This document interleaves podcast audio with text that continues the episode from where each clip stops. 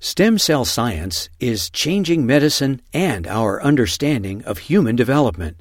Learn more with the Stem Cell Channel. Visit uctv.tv slash stem cell. It's my pleasure to start the afternoon session, and, I'll introduce myself more formally in a little bit. But most importantly, I'd love to introduce Sandra Dillon, who is going to give us an account from the perspective not only of a patient, but a patient advocate and a very important member of the whole ecosystem that continues to drive and accelerate um, research and advancements in this ecosystem, as we heard about a little bit this morning. Sandra, please.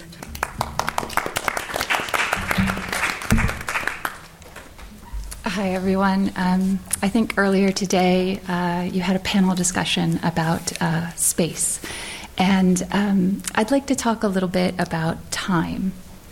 Uh, I have a, a rare cancer uh, called myelofibrosis, and it uh, is scarring my bone marrow and um, inhibiting my ability to make blood cells. This cancer is uh, progressive, it is exhausting, and it is deadly. When I was first diagnosed with myelofibrosis, um, they had no cure, and my only treatment options were to manage my symptoms as I got worse. Um, left to run its course, myelofibrosis has a median survival of five to seven years. I was diagnosed at 28, and at that time I thought of my lifetime in terms of decades, like many of them, and that was shrunk to years and just a handful of them. This is jarring. And as my time began passing, every moment felt so impermanent and so precious in how limited it was. And I wanted my time, this precious time, to, to mean something, to have value, worth this, this sense of preciousness. I wanted to do something important. I wanted to, to change the world. But how? I'm, I'm just this one little person. And I have cancer that is killing me. Then it hit me. If I could just find a bunch of really smart, really driven, passionate people who are going to do something great and we're going to change the world, then I could, I could work with them and I could contribute. And even if it was small, and even if it was short, my time would matter because I would be a part of something bigger. Now, I was thinking of this in terms of my work. My life might have gotten shorter, but it wasn't free. And at this time, I was still thinking of my cancer as something personal that was happening inside of me, something that was stripping away my time and my energy and my life, something that I would endure along with everything I was losing. But that all changed. I had the opportunity to join a trial for a new drug to treat myelofibrosis. That trial is run by Dr. Jamieson at UCSD with funding from CIRM. And suddenly, I was surrounded by these really smart, really driven, compassionate people, determined to find answers and to make a difference, to save lives, to change the world. Suddenly, my time, my cancer, my fight with it, it mattered it was making a difference. I started that trial over 12 years ago. And since then, this drug is FDA approved and it is helping others like me. And I'm still here. that acceleration of time from research to patient, that is by design and determination. And that changes lifetimes. I am grateful to be standing here in this building. I'm grateful for what it means. I am grateful to be here with you, smart, driven, compassionate people. I have time. So let's all go change the world and beyond. Thank you.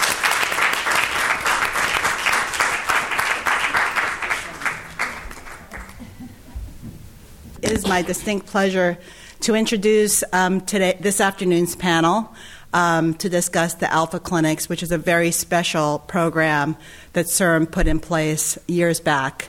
I'm Maria Millan, and I have the pleasure and the honor of being the president and CEO of the California Institute for Regenerative Medicine, which is your agency. Just for a brief introduction to those of you, for those of you who are not as familiar with CIRM, CIRM was created in 2004 through a $3 billion bond initiative. So this truly was created in California by Californians. And fast forward to today, what CIRM has been able to do is to build an ecosystem that, in a patient centric fashion, continues to fuel and accelerate basic translational and clinical research, as well as build the future um, workforce and leadership of tomorrow with our amazing education programs, which are supported by our institutions around California, as well as, well as build um, critical infrastructure. And one of our crowning jewels is the Alpha Clinics Network, which you'll hear about um, more shortly. CIRM's mission continues to be to accelerate world class science and to deliver transformative regenerative medicine treatments in an equitable manner to a diverse California and world. That means to the real world, to our diverse populations, to all Californians, including those from underserved populations. So that has been a major um, focus for CIRM, especially in this new era. Um, and you'll hear a little bit about more about that in upcoming meetings from CIRM. But meanwhile, just to introduce today's session, I want to um, proudly announce that the field is continuing to grow as in, I think when we started this whole endeavor, maybe six, seven years ago, um, we were wondering if there were enough clinical trials in the cell and gene therapy space to warrant investing in infrastructure specifically to support cell and gene therapy clinical trials. Worldwide, the number of cell and gene therapy clinical trials is continuing to grow. This map of the world um, was provided by the Alliance for Regenerative Medicine, which tracks clinical trials. And you can see that the majority of trials are in North America. Surprisingly, even today, most of these trials are being conducted by academic sponsors uh, as well as government sponsors. And if you look at that, California has made a significant contribution to this progress. If you just even look at it in terms of clinical trials, not to mention the incredible science, um, which you heard about um, this morning and the potential for that. Um, so the Alpha Clinics Network was launched in 2015 and since then has supported over 200 clinical trials to date, industry as well as academic trials. Over 1,000 participants in these trials. So we're going to hear this afternoon from our esteemed panel um, kind of some amazing um, examples of how this has all been made possible in this photo, I just wanted to take a little walk through memory lane. Uh, we just took a picture outside the, the auditorium today, and as you'll see on the bottom right hand when you're looking at the screen, is a picture in that same position in 2016 at our first Alpha Clinics Network Symposium. And then you can see in the other pictures all of the following years where there were these symposia at the various Alpha Clinics. Um, so, what you'll hear about today is just a snapshot of what's been made possible um, through this network and sharing knowledge, experience, and advancements. Um, so, without further ado, what I would like to do now is to allow our panelists to please introduce themselves briefly and where they're from. The, the list is here. If I may please ask our directors to please introduce themselves, uh, starting with Dr. Abedi. I'm Mehrdad Abedi. I'm the director of the Alpha System Clinic at UC Davis and a bone marrow transplanter. Hi, I'm Daniela Bota. I'm the director of the Alpha Stem Cell Clinic at UC Irvine, and I'm a professor of neurology and neuro-oncology. Catriona Jamieson. I go by Kat, and I'm the director of the Alpha Clinic here at UC San Diego and also the director of the new Sanford Stem Cell Institute. And very happy to know Sandra Dillon. Thank you for being here. Hi, Noah Federman. Uh, I'll be the new director of the UCLA Alpha Stem Cell Network uh, Stem Cell Clinic. Um, I'm the current director of the Clinical Translational Research Center at UCLA, and I'm a pediatric hematologist oncologist by training. Hey, my name is Leo Wang from City of Hope. I'm also a pediatric oncologist and stem cell transplanter, uh, and I'm from City of Hope. Thank you so much. And on the screen, um, can I please ask Sheila to first introduce yourself? Yes, hi, thanks, Maria. I'm Sheila Chari. I'm editor in chief of the journal Cell Stem Cell. And then Sean Turbyville. Yeah, thank you, Maria. I am Sean Turbyville. I'm the Vice President of Medical Affairs and Policy at CIRM. Thank you so much, everybody. And so I'm going to go ahead and kick off some of the some of the uh, panel discussions, and I'd love for this to be interactive. And along the way, if there's follow-on comments and conversations, we can continue to do that. But I'll also I also want to make sure we cover um, a lot of the ground that we we discussed. So I may move things along. But I wanted to just say that this has been an incredible um, symposium so far. This morning we heard the transformative science described by. Um, Dr. Blackburn herself, and that how that has actually transformed how we look at aging and what's made possible through understanding that biology. And then, of course, the um, the amazing tools that were and, and progress in the science of precision medicine and application of genomics um, that was presented um, after that. And so, with all that, we then ended the morning with um, with presentations from space um, giving us a lot to think about uh, uh, regarding other dimensions and op- opportunities to add to the already incredible opportunities that we're seeing with the advancement of cell and gene therapy and science. So, having said that, I'd like to ask um, the panelists from where you sit what do you think are the most novel um, advancements that you've seen made possible um, within your program? And um, I'm going to go ahead and just um, let it be a free for all. But I'll guess maybe I'll call on um, Dan- Daniela Bota first, and then you can kick it off and tag somebody next. Excellent. I'm happy to do that. So, as Maria said, we have been a network since 2014 2015. And when we all started, this network was just getting ourselves involved in cell and gene therapy. For me, the most amazing things is how we had grown into this time. At UC Irvine, we started with one study in retinitis pigmentosa, and now we are conducting 60 studies in 20 plus indications, covering everything from neuroscience, which is our forte, to cancer and to other degenerative diseases. So, the impact of this growth that we are seeing in the state of California has empowered us to offer the therapies to many patients from all our counties around us. And I think that I'm going to tag Kat. Thank you, Daniela. It's great to have friends. yeah, you can see that there is actually quite a lot of camaraderie among this network because we have really shared uh, the trials and tribulations of trying to do early stage clinical trials, but also to develop new therapies with the partners in the room and our partners at CIRM, as Sandra so eloquently um, mentioned and uh, stated the importance for. I think the most important part for our Alpha Stem Cell Clinic is focusing on the number two cause of death in this country, and that's cancer. How do you get cancer? How do you eradicate it before it really gains hold?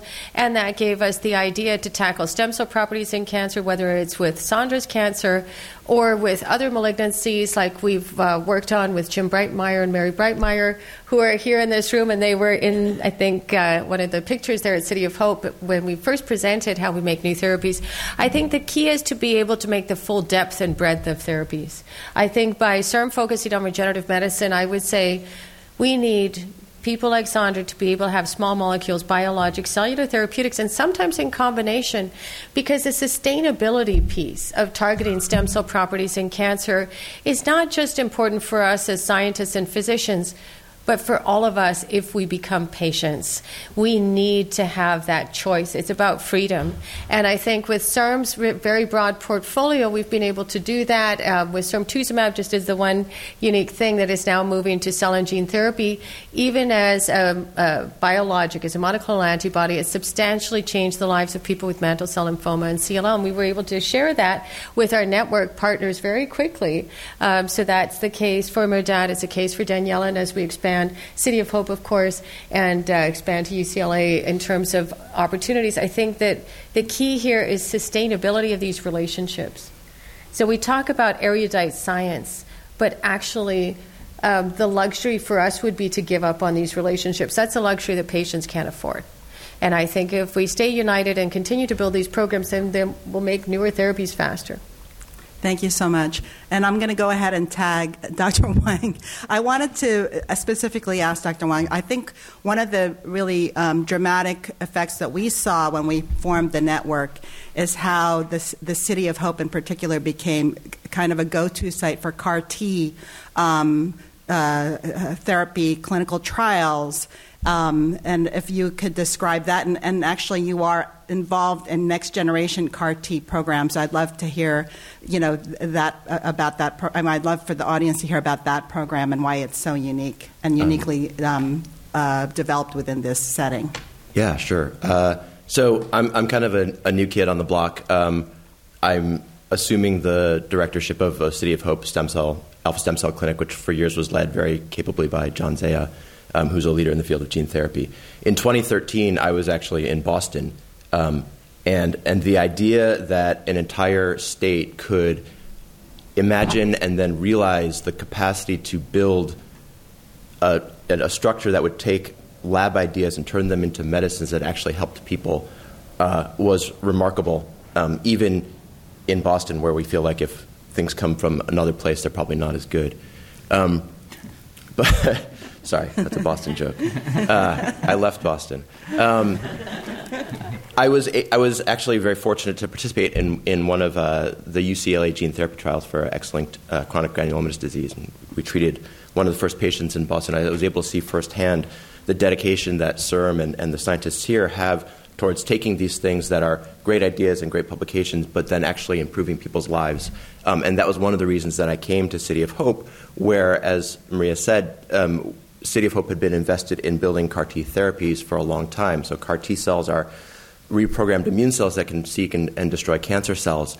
Um, but turning again, turning that from a high-profile publication in a journal to a medicine that actually helps patients is an enormous undertaking, and it can't really be done uh, very easily at a single institution without an enormous network and support from a place like CIRM. So um, the contrast was stark coming from uh, a very highly regarded research institution, but coming then to uh, an institution that is embedded within the Alpha Stem Cell Clinic network, where the focus really is on translation. It's on lowering the barriers so that patients can get access to these cutting edge therapies and really making a difference. I'm honored to lead a CAR T cell therapy trial for children with brain tumors. Um, these are devastating diseases, and kids don't have really great therapeutic options, unfortunately. Um, much of the time, you know, uh, survival is measured in, in months, um, if not weeks. And so there's an urgent, urgent need for better therapies for these children. Um, and, and there's no place better than California to accelerate that time frame to give them more time. Thank you. Thank you so much. And, and maybe in the next question, I'd love to hear our, all, of, all of the programs here have oncology programs and how it's benefited from being um, within institutions that have such robust um, regenerative medicine programs and how, even as you're in the clinics advancing the clinical trials, how the science, while it's continuing to advance, have really um, both partnered with as well as um, informed, you know, the next generation approaches and improvements. Um, so I gave you a little bit of warning there so that you can prepare. and then um, I'm going to go ahead and let you tag the next person, please. I believe it's no. It's a good segue. Um, so we were traveling to Boston this summer, Leo, and my daughters wanted to know if where in California Boston was. so, you know, we we sort of in California we're so centric, and everything outside of California is a different country and a different solar system, so to speak. And I, I think that's true. Um, just a little background about me, and you've heard a little bit uh, before. Um, I'm taking over for Dr. John Adams. Um, like Leo, we're both new to this, but I, I think both of us are pediatric oncologists and uh, oncologists and we and hematologists. Um, but I think we specialize in the rare and the ultra rare. We are orphan um, phys- orphan disease physicians. We deal with orphan therapeutics, and um, both from industry and homegrown.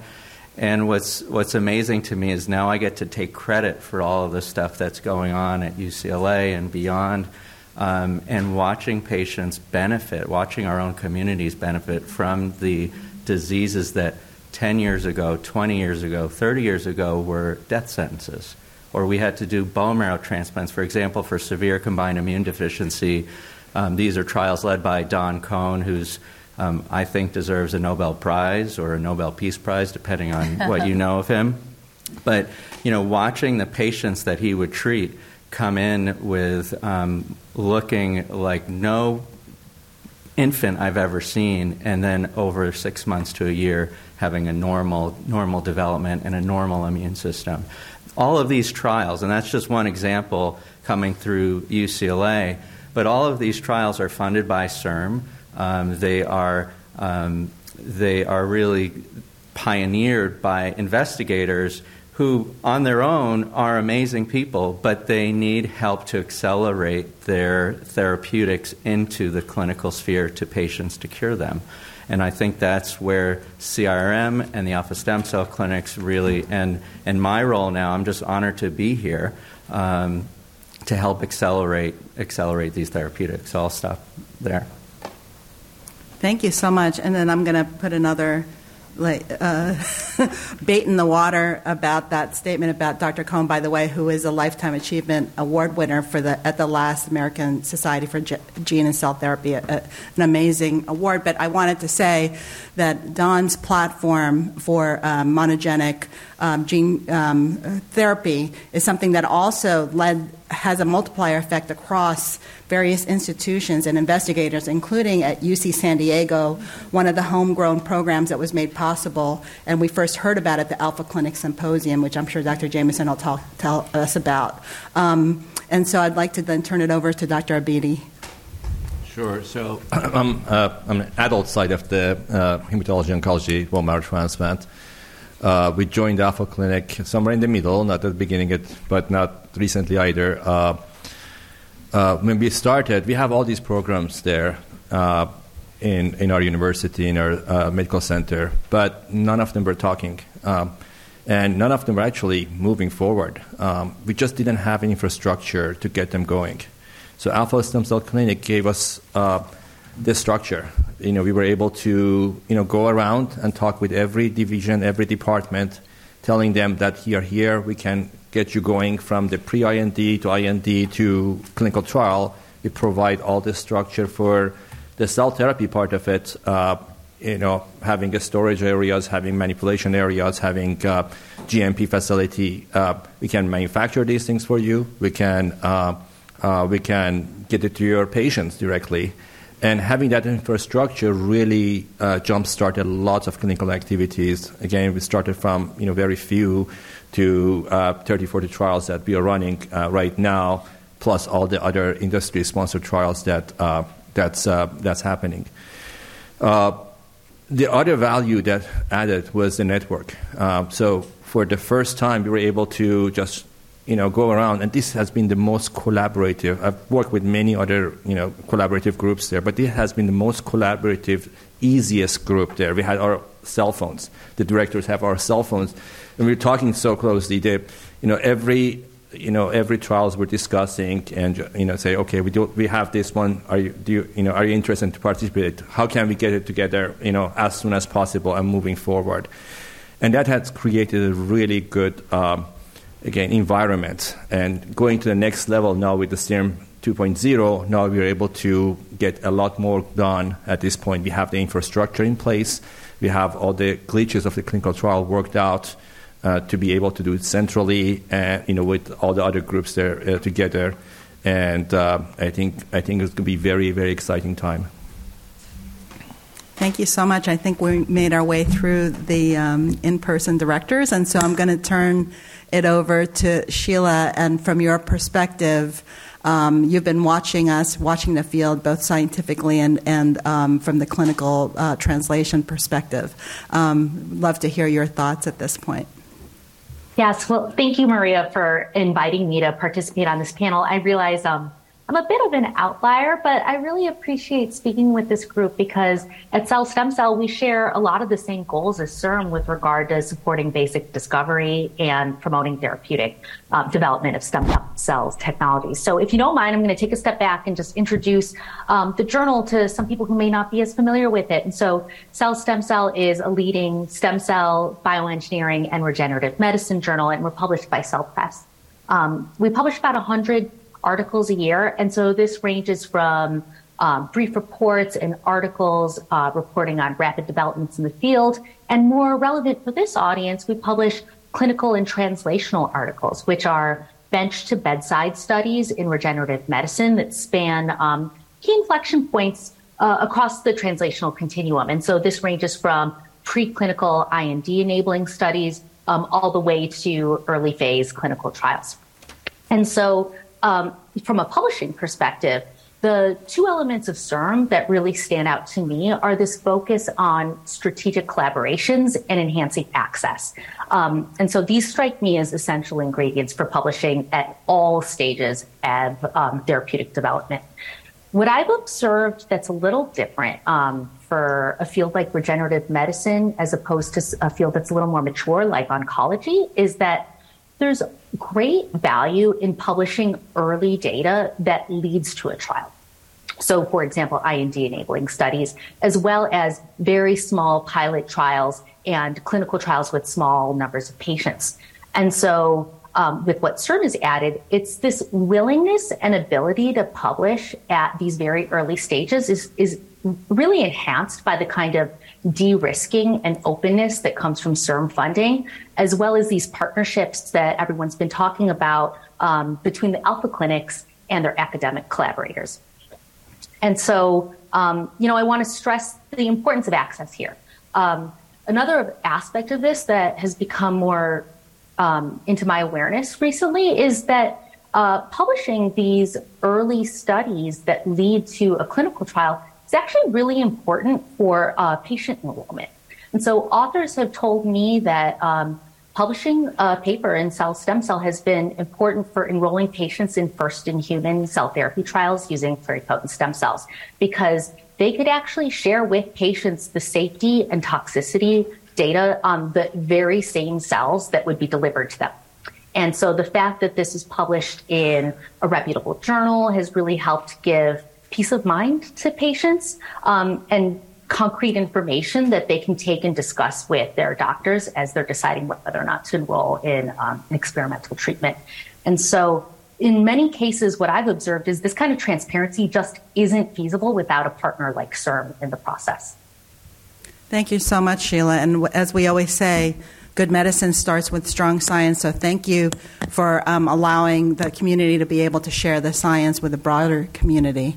Um, and Sean is a recent um, arrival at CIRM, comes from industry and um, in the medical affairs field. And so it, it'll be interesting to hear what Sean has to say in terms of um, his seven months so far, understanding what we have at CIRM with the Alpha clinics and how he how he views this in the context of what it takes to bring um, therapies out to patients, clinical trials and therapies out to patients.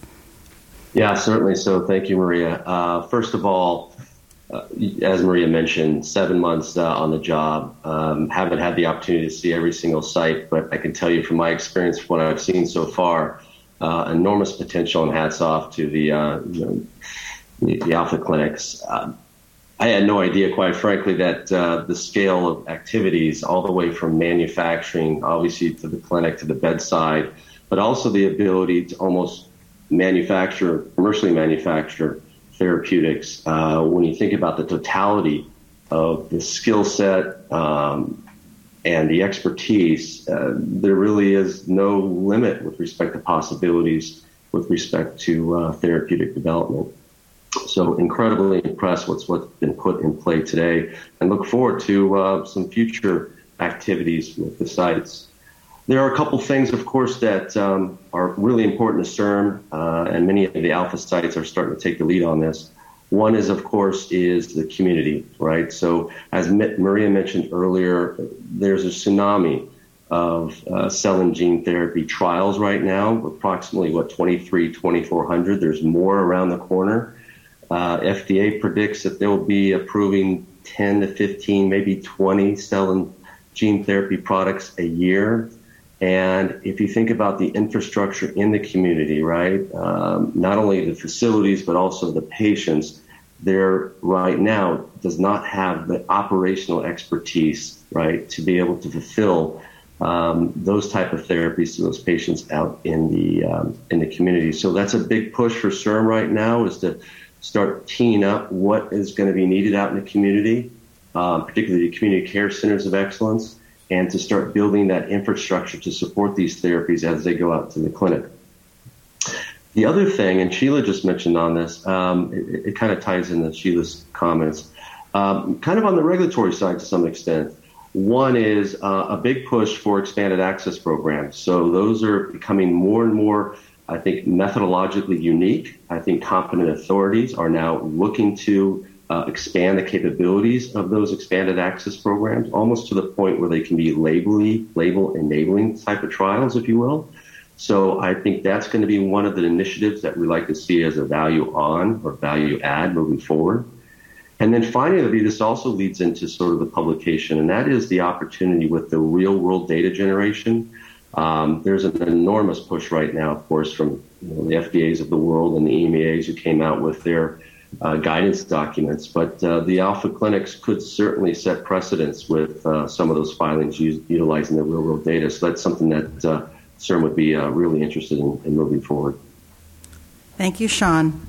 Um, so just to um, tack on to some of the conversation that was already um, started, it would be wonderful to um, talk about some aspects of what was already brought up. Um, the platform type model, the platform model for bringing therapies at distinct places forward together with the standards that could be something that's both understandable and brings comfort to the FDA and to the community. That this is um, that this research has gone through what it needed to go through, but in a more accelerated fashion. So I'd love to hear um, from all of the panelists. Uh, what you see as amazing starting points for this and where you see where we can go with this idea. Um, uh, Peter Marks, who's the head of um, the Center for Biologics at FDA, had articulated recently that he believes at some point, especially for, for gene therapy type approaches, that there could be some and, and, and, he meant it in the best of terms of cookbook, similar like protocols that we have for, for the lab, Maniatis, uh, those of you who've been in the lab, a Maniatis in terms of best practices, best methodology to get to a certain point that can be shared so that investigators and developers can then focus on the unique aspects of how to apply the front end resources and approaches. Um, and so that we can you know both de-risk that because now there's an aggregate body of evidence um, and and uh, and confidence in front end aspects of this um, as well as promote collaboration and, and learning environment.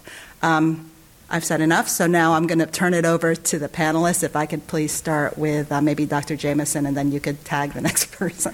Thank you. Well, I think, Maria, by being such a stellar physician, as a liver transplant surgeon, we both worked at the same institution, I think you've humanized the platform. The platform is all about people.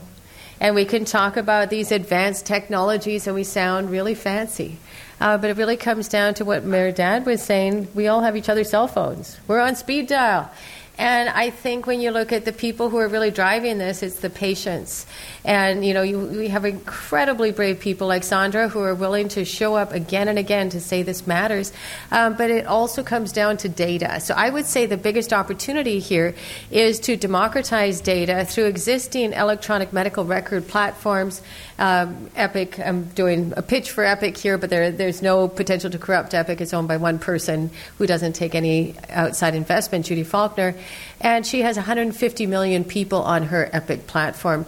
I think if we make a patient like me with all the genomics data that's available to patients on the platform, then we'll really understand who's potentially eligible for these trials for ultra rare diseases or even really common diseases where people find they get into really common bad problems where they stop responding. And maybe Daniela has a trial for that, which she's often proffered up and shared with our network. Uh, but that would be, I think, the strength of what CIRM has really put into place, allowing us to bridge the gap between biotech and high tech and have AI, artificial intelligence platforms to analyze massive amounts of data, but make that available to the user, to the patient. And again, we're all going to be patients. So I don't use that pejoratively. I think that this is something that should empower us. Knowledge is power. And we really appreciate what CIRM has done to set up that communication platform. I think that would be the strength for us right now. Uh, Dr. Federman, um, could you comment on kind of a platform approach to some of, you know, another thing that um, we've heard from the FDA is they realize that with the unique aspect of cell and gene therapy clinical trials, often targeting smaller populations but having large effect sizes, that um, what are the opportunities with some non, you know, non-typical BLA pathways for patients to access clinical trials, and some examples in the Alpha Clinics network that you've been able to, to use those um, other pathways. Sure. I, I, mean, I think it's there's so much to talk about. Um, I mean, that's I, I would focus though on what what CIRM and the Alpha Stem Cell clinics have have already done and are doing, which is really removing roadblocks to, to clinical trials, um, whether it's at your institution across the whole network, and working together. And, and so, you know, examples of that are IRB reliance. Those of you that do clinical trials and that are patients on trials know that you have to sign a consent, and each of those IRBs have to go through, often have to go through your own institution. You have to reinvent the wheel. You have to reinvent the wheel with contracts. That's master contracting, data safety. I mean, the list goes on and on, and these are all barriers to getting your trial through the different um, the, the different roadblocks and getting it through activation and on study support. You know, from my opinion, and I say this sort of joking, but I think there's an element of truth to it. If academia can operate like industry like SpaceX, even a fraction of the speed of SpaceX, we will cure cancer and many other diseases in a decade. I mean, maybe that's a little bit um, a, a little optimistic, but I think the reality is is that we can operate like industry, and one of the ways of doing it is by relying on each other and not reinventing the wheel. And that's sort of a global, um, my global thought. Thank you. Leo. Yeah, I think um, when we're talking about platforms, what we're really talking about, right, are interoperability and standardization, and and whether that's true for data structures or uh, clinical trial, you know, um, regulatory affairs and, and, activation, or whether it's even true about clinical trial design. Uh, you know, it, it's really important to be able to speak the same language so that we can learn from each other. Noah and I are pediatric oncologists, and you know, there are about 15,000 kids under the age of 19 every year who get cancer in the United States, which means that in order to do really important clinical trials, we have to work together. And so I think on the pediatric side, for a long time, we've been working in these networks where we have common trials, we have common IRBs. You know, we all do the same analyses on patient samples so that when I say, oh, I found this signal, you know, someone in Seattle, it makes sense to that person. So, you know, for our, our CAR T trial, it is a single institution trial, but there are four other single institution uh, CAR T brain tumor trials, and we're all working together to try to develop exa- exactly what we're talking about interoperability and standardization. I think some of those, many of those, of, of those institutions are not inside of California, but with this network, what we can do is, is sort of think about that from its inception, right? So if multiple different centers are thinking about trials, first, you know, how do, how do we create efficiencies so that if they do open at multiple centers, it's really the same trial that opens in a bunch of different places. And if it's not the same trial, how do we make it so that the data goes back and forth, the samples can go back and forth, and we all learn from the aggregate as opposed to just the individual? Thank you, Dr. Abedi. So, uh, when we talk about the platform, uh, I'm going to give a different angle on that. And uh, uh, if you you probably know about the cost of these and affordability and access. Uh, you know, some of these uh, clinical trials, uh, I'm sorry, some of these BLA is going to have a price of two to three million per patient. How are we going to afford that? Who is going to afford that? You know, California is going to go bankrupt, and California is one of the richest, basically, state here. so, can we use platforms to make everything accessible and affordable. Uh, and this is something my group has been really focusing on of, uh, uh, of trying to have point of care, basically manufacturing, point of care, uh, uh, you know, uh, monitoring with a central monitoring at the same time there. So if you're manufacturing a product there, we have been doing this for, for the stem cell transplant for a long time. The stem cell transplant is, you know, my area. We collect the cells from a patient there. We sometimes manipulate, sometimes we don't manipulate and we give it back to the patients there. Can we do it for the same thing for the CAR T cells locally? Why we should you know centralize it and uh, and have a price tag of uh, five hundred thousand dollars just for the product itself there. Uh, so we are working on the platforms that we can manufacture individually, locally, in the point of uh, you know care. Uh, in each center, and Alpha Clinic will be really, really uh, a good place to start this and then have a center monitoring for the data. So when we go to FDA, we can uh, real time, you know, in each center actually with the, with the AI, we can monitor these uh, manufacturing, monitor the, uh, you know, do a you know QA analysis there, and show the reproducibility on all, all, the, all of the centers there uh, to be able to have a BLA for products that we can have there. We, we're thinking about price tags coming down to you know fifty thousand versus $500,000 for products there. There's a huge difference there. Same thing with platform. We're looking, you know, uh, Maria mentioned Don Kohn's work, and we're looking at the same, you know, idea as well. Do we have, we have 10,000, more than 10,000 rare diseases there, uh, metabolic. Are we going to have 10,000 companies with a $2 million price tag for each one of them? Or can we use the same platform? Just, just individually come with the product there, but the process be exactly the same, standardized in all of the centers there, uh, and we just change the vector in, for each product there and make this much more affordable there. So I think platforms and Alpha Clinic will be uh, really you know, the best place to do this uh, because of the resources and because of the, the collaborative effect that we have. So I would like to close in a different kind of idea of having a manual and maybe a common operating platform and that is in the way on which we approach our relations with the community the communities of patients, the minority communities around us, the community of children, adults, and senior citizens. Because many years we have done studies before the Alpha clinics in our own academic centers. And if you look at the results from the clinical trials we conducted, many of those clinical trials will not be applicable to me and you because majority of the patients will be Caucasian, middle age, white, and males. So why I'm saying it? Because we are here working on a different manual, on a different paradigms, on paradigms on which the work that we are doing it's applicable to the people that we treat and the communities that we serve. And we are all considering novel ways to engage with our patients, from community engagement studios to the participations of the patient advocates in our steering boards and steering committees, to the discussions that we have with the physicians in the communities, because the cost of travel and the economic toxicity to come at one of our wonderful large nine academic centers might be a little bit overwhelming for patients from our remote or medically underserved areas. So I think this is going to be something very wonderful when we're going to be able to have that manual. We already have a lot of it done and a common platform to work together to be able to distribute those therapies.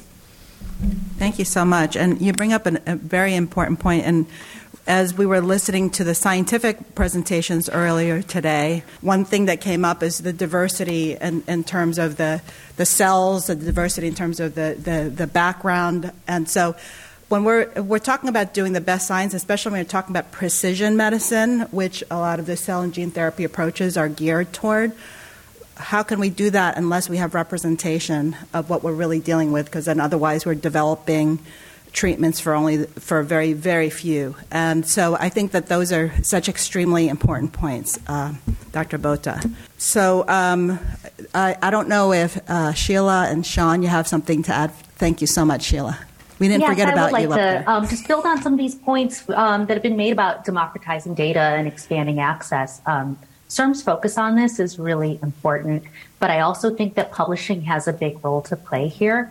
Um, and so, you know, at the big picture level, obviously it's very important for scientists to accurately communicate the state of regenerative medicine therapies to the public.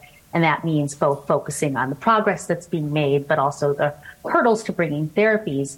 Um, but one more practical way of doing this is through publishing papers and commentaries that are openly and freely accessible to the public. Um, and so operationally, there's uh, an important role for funders and publishers to play. And so funders like CIRM that value equitable access to treatments can also support access to information um, about the underlying science with clear commitments and funds to enable open access publishing. And then on the other side, publishers also need to see the value in enabling open access to research and especially biomedically relevant research um, like what we're discussing today. And so there's been a lot of movement in this um, area in the past couple of years and even months. Um, and so from you know my part, I can say that since last year, all the Cell Press journals are either gold open access or ha- are hybrid with an option to publish open access. So, for example, at Cell Stem Cell, you would have the option to publish open access if your grants required it. But these changes don't just happen organically. It does take a real commitment from leaders like CIRM and other funding agencies and partnerships with um, the publishers to really continue to expand access for all. I saw there was a, a question in the in the chat precisely about this, and so I, I very much do support um, uh, democratizing the results of, of these trials and um, basic science research. Thank you, Sheila. Um, Sean, did you have a comment to that topic or? Yeah, certainly. I think all the panelists are spot on uh, when you think about the platform. Uh, when I think about a platform, I sort of think about uh, the journey, the patient journey, right? Uh, all the way from being diagnosed to going into the clinical trial, um, you know, all the clinical care, uh, and now to post marketing, which is becoming just as important, right? So um, that is critical, and the alpha clinics are in a great position when you think about that 360 journey for that patient, not just at early stage, but also with cell and gene therapies, particularly for uh, the competent authorities are asking for post-marketing follow-up data, and the payers will as well. Uh, the alpha clinics are in a great position to be able to provide, provide those services.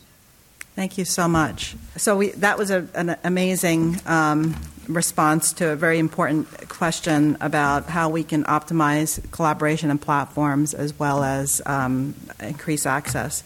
So I think so for the final uh, f- leg of this um, panel, I'd love to hear from the panelists where you see the near future and the future future with space or without space.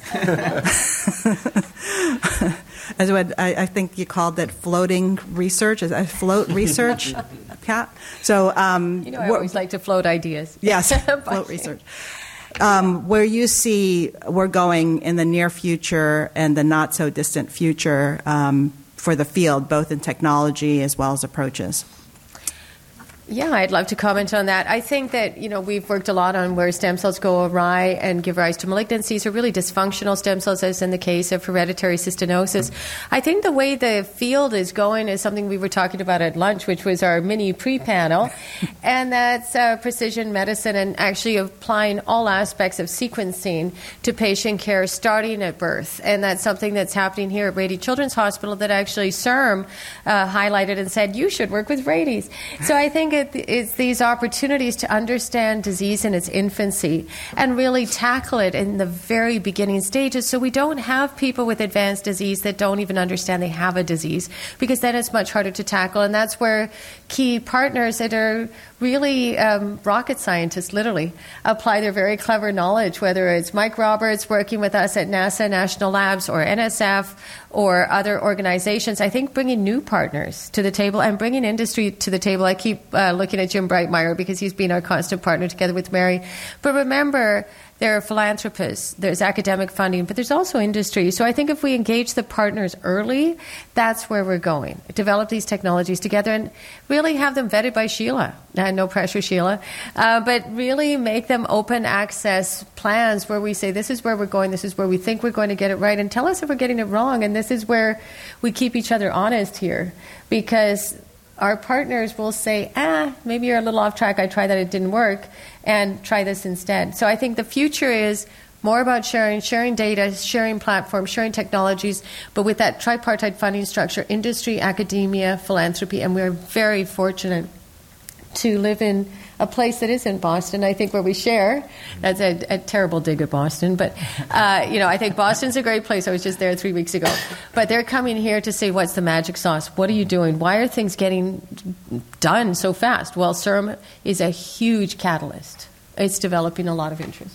Yeah, I mean, it's absolutely clear that the sky's no longer the limit in terms of how, how much we can accomplish, right, uh, scientifically. And, and I really look forward to being part of this as we move into, the, you know, even just discoveries that, that I can't even imagine right now. Um, I think the other part of it, the responsibility that we all have um, as scientists, clinicians, and, and public health stewards, is making sure that you know your zip code doesn't determine your health outcome. Right? We we've got to do a better job of making sure that the, the best new therapies don't go to the people who have the most money or have the most connections, and and that's a, a responsibility I think that we all feel very very keenly um, and are really grateful to CIRM in investing heavily in.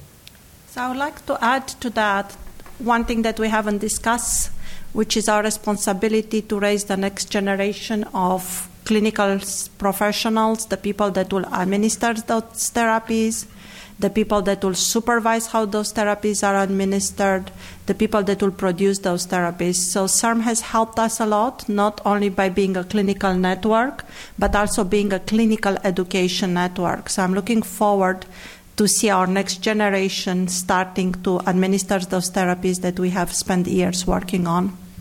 Thank you.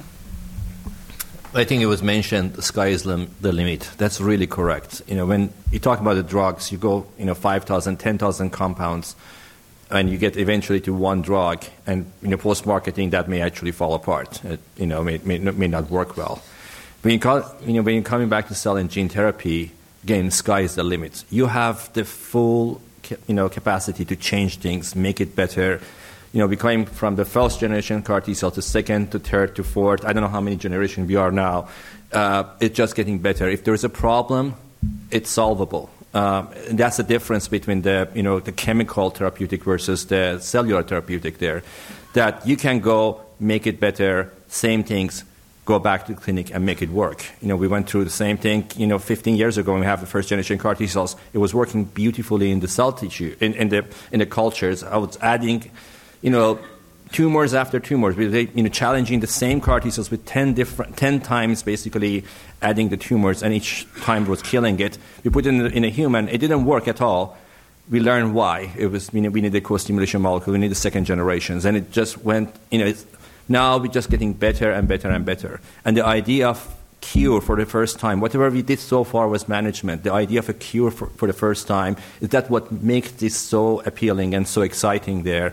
Uh, you know, again, looking forward for the future, uh, I, I, think we'll see a lot of applications. We're not going to treat the common cold with the cell therapy, mm-hmm. but there's many, many other things that we can do and again, I think we are all excited about that. But we might cure the common cold if, if a patient has severe combined immune deficiency. That's true. so, two things really quick in closing. Um, you know, uh, one statement, which is that I think we are here as the bellwether for the country and the world for how regenerative medicine therapeutics gets done, um, and and I believe that. And the second is a challenge. And the challenge, to build on what, what Leo said, is how do we reach truly reach sincerely the communities that we serve. And that's not just with next generation therapeutics, cell therapy, gene therapy, etc. It's also with basic healthcare and education, which our communities often lack. And I think for, for all of us, that is the challenge. Um, so I'll leave that. Thank you so much. And um, Sheila and Sean, if you have a quick word. Sheila. Well, I'll just add one point, and that is, you know, I want, I'm cautiously optimistic, and I think we should be celebrating our achievements. But um, to this point about education, I think it's really important that we educate the public um, on the patients that's going to be needed so that we retain their trust and support. And CIRM has obviously shown itself a real important partner um, with patient groups to be a broker for this. Quick closing comment. First of all, hats off to all the Alpha clinics. I think you uh, you have since you know set the benchmark not only for the U.S. but uh, as Maria mentioned uh, globally. So um, keep moving mountains. You guys have phenomenal ideas, and you know continue to support everything you guys do. So hats off to you. Thank you, everybody. This concludes our panel, and I'll leave it up to our leader, Dr. Jamieson, who um, want to close the session and maybe take questions. Thank you.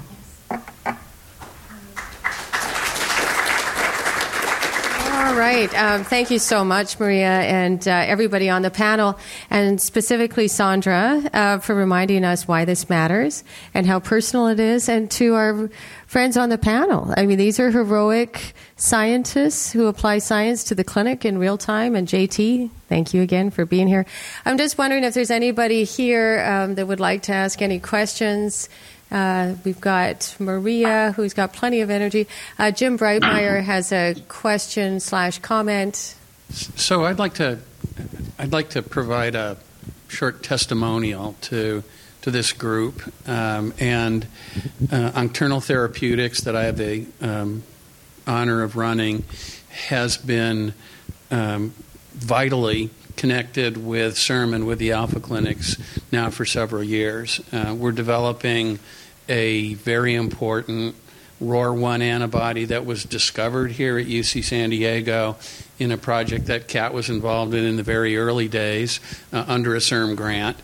Uh, a phase one study was underway when Oncternal licensed the uh, portfolio from the university under a CIRM grant and was published in uh, Cell Stem Cell, so that we had a very nice uh, and credible way to describe what the project was doing to patients and other physicians. Um, a a, a, a, key phase one two clinical trial, which is now essentially complete, uh, was conducted with major support from a CIRM grant, and a third of the clinical sites were Alpha uh, clinic sites. Uh, Davis and um, City of Hope, and a major, major uh, contribution from UC uh, San Diego. And so uh, we're, we are, um, with all that, we have had the uh, pleasure of moving on into phase three. We're opening our pivotal registration study right now. We've been asked to consider um, working with CIRM again on that trial and are talking to people in the CIRM office right now. We're delighted to have the interest and the potential to uh, work with CIRM together again, uh, and and we're moving into what what all of all of you are are uh, vitally interested in a um, a cellular therapy, a CAR T, uh, again using uh, science discovered here at UC San Diego to direct. Can, to T cells to kill tumor cells expressing ROR1, and that's something that uh, again could also be uh, something that we could collaborate with CIRM again. So, so this is it's it's not none of none of what they've been saying is theory. Uh, it's it's real. It's it is um, in in motion, and it's worked in the past, and we're looking forward to seeing it work again and continue to work in the future. Thank you, Dr. Breitmeyer. I think that uh, sums it up awfully nicely. We have friends in high places. Thank you.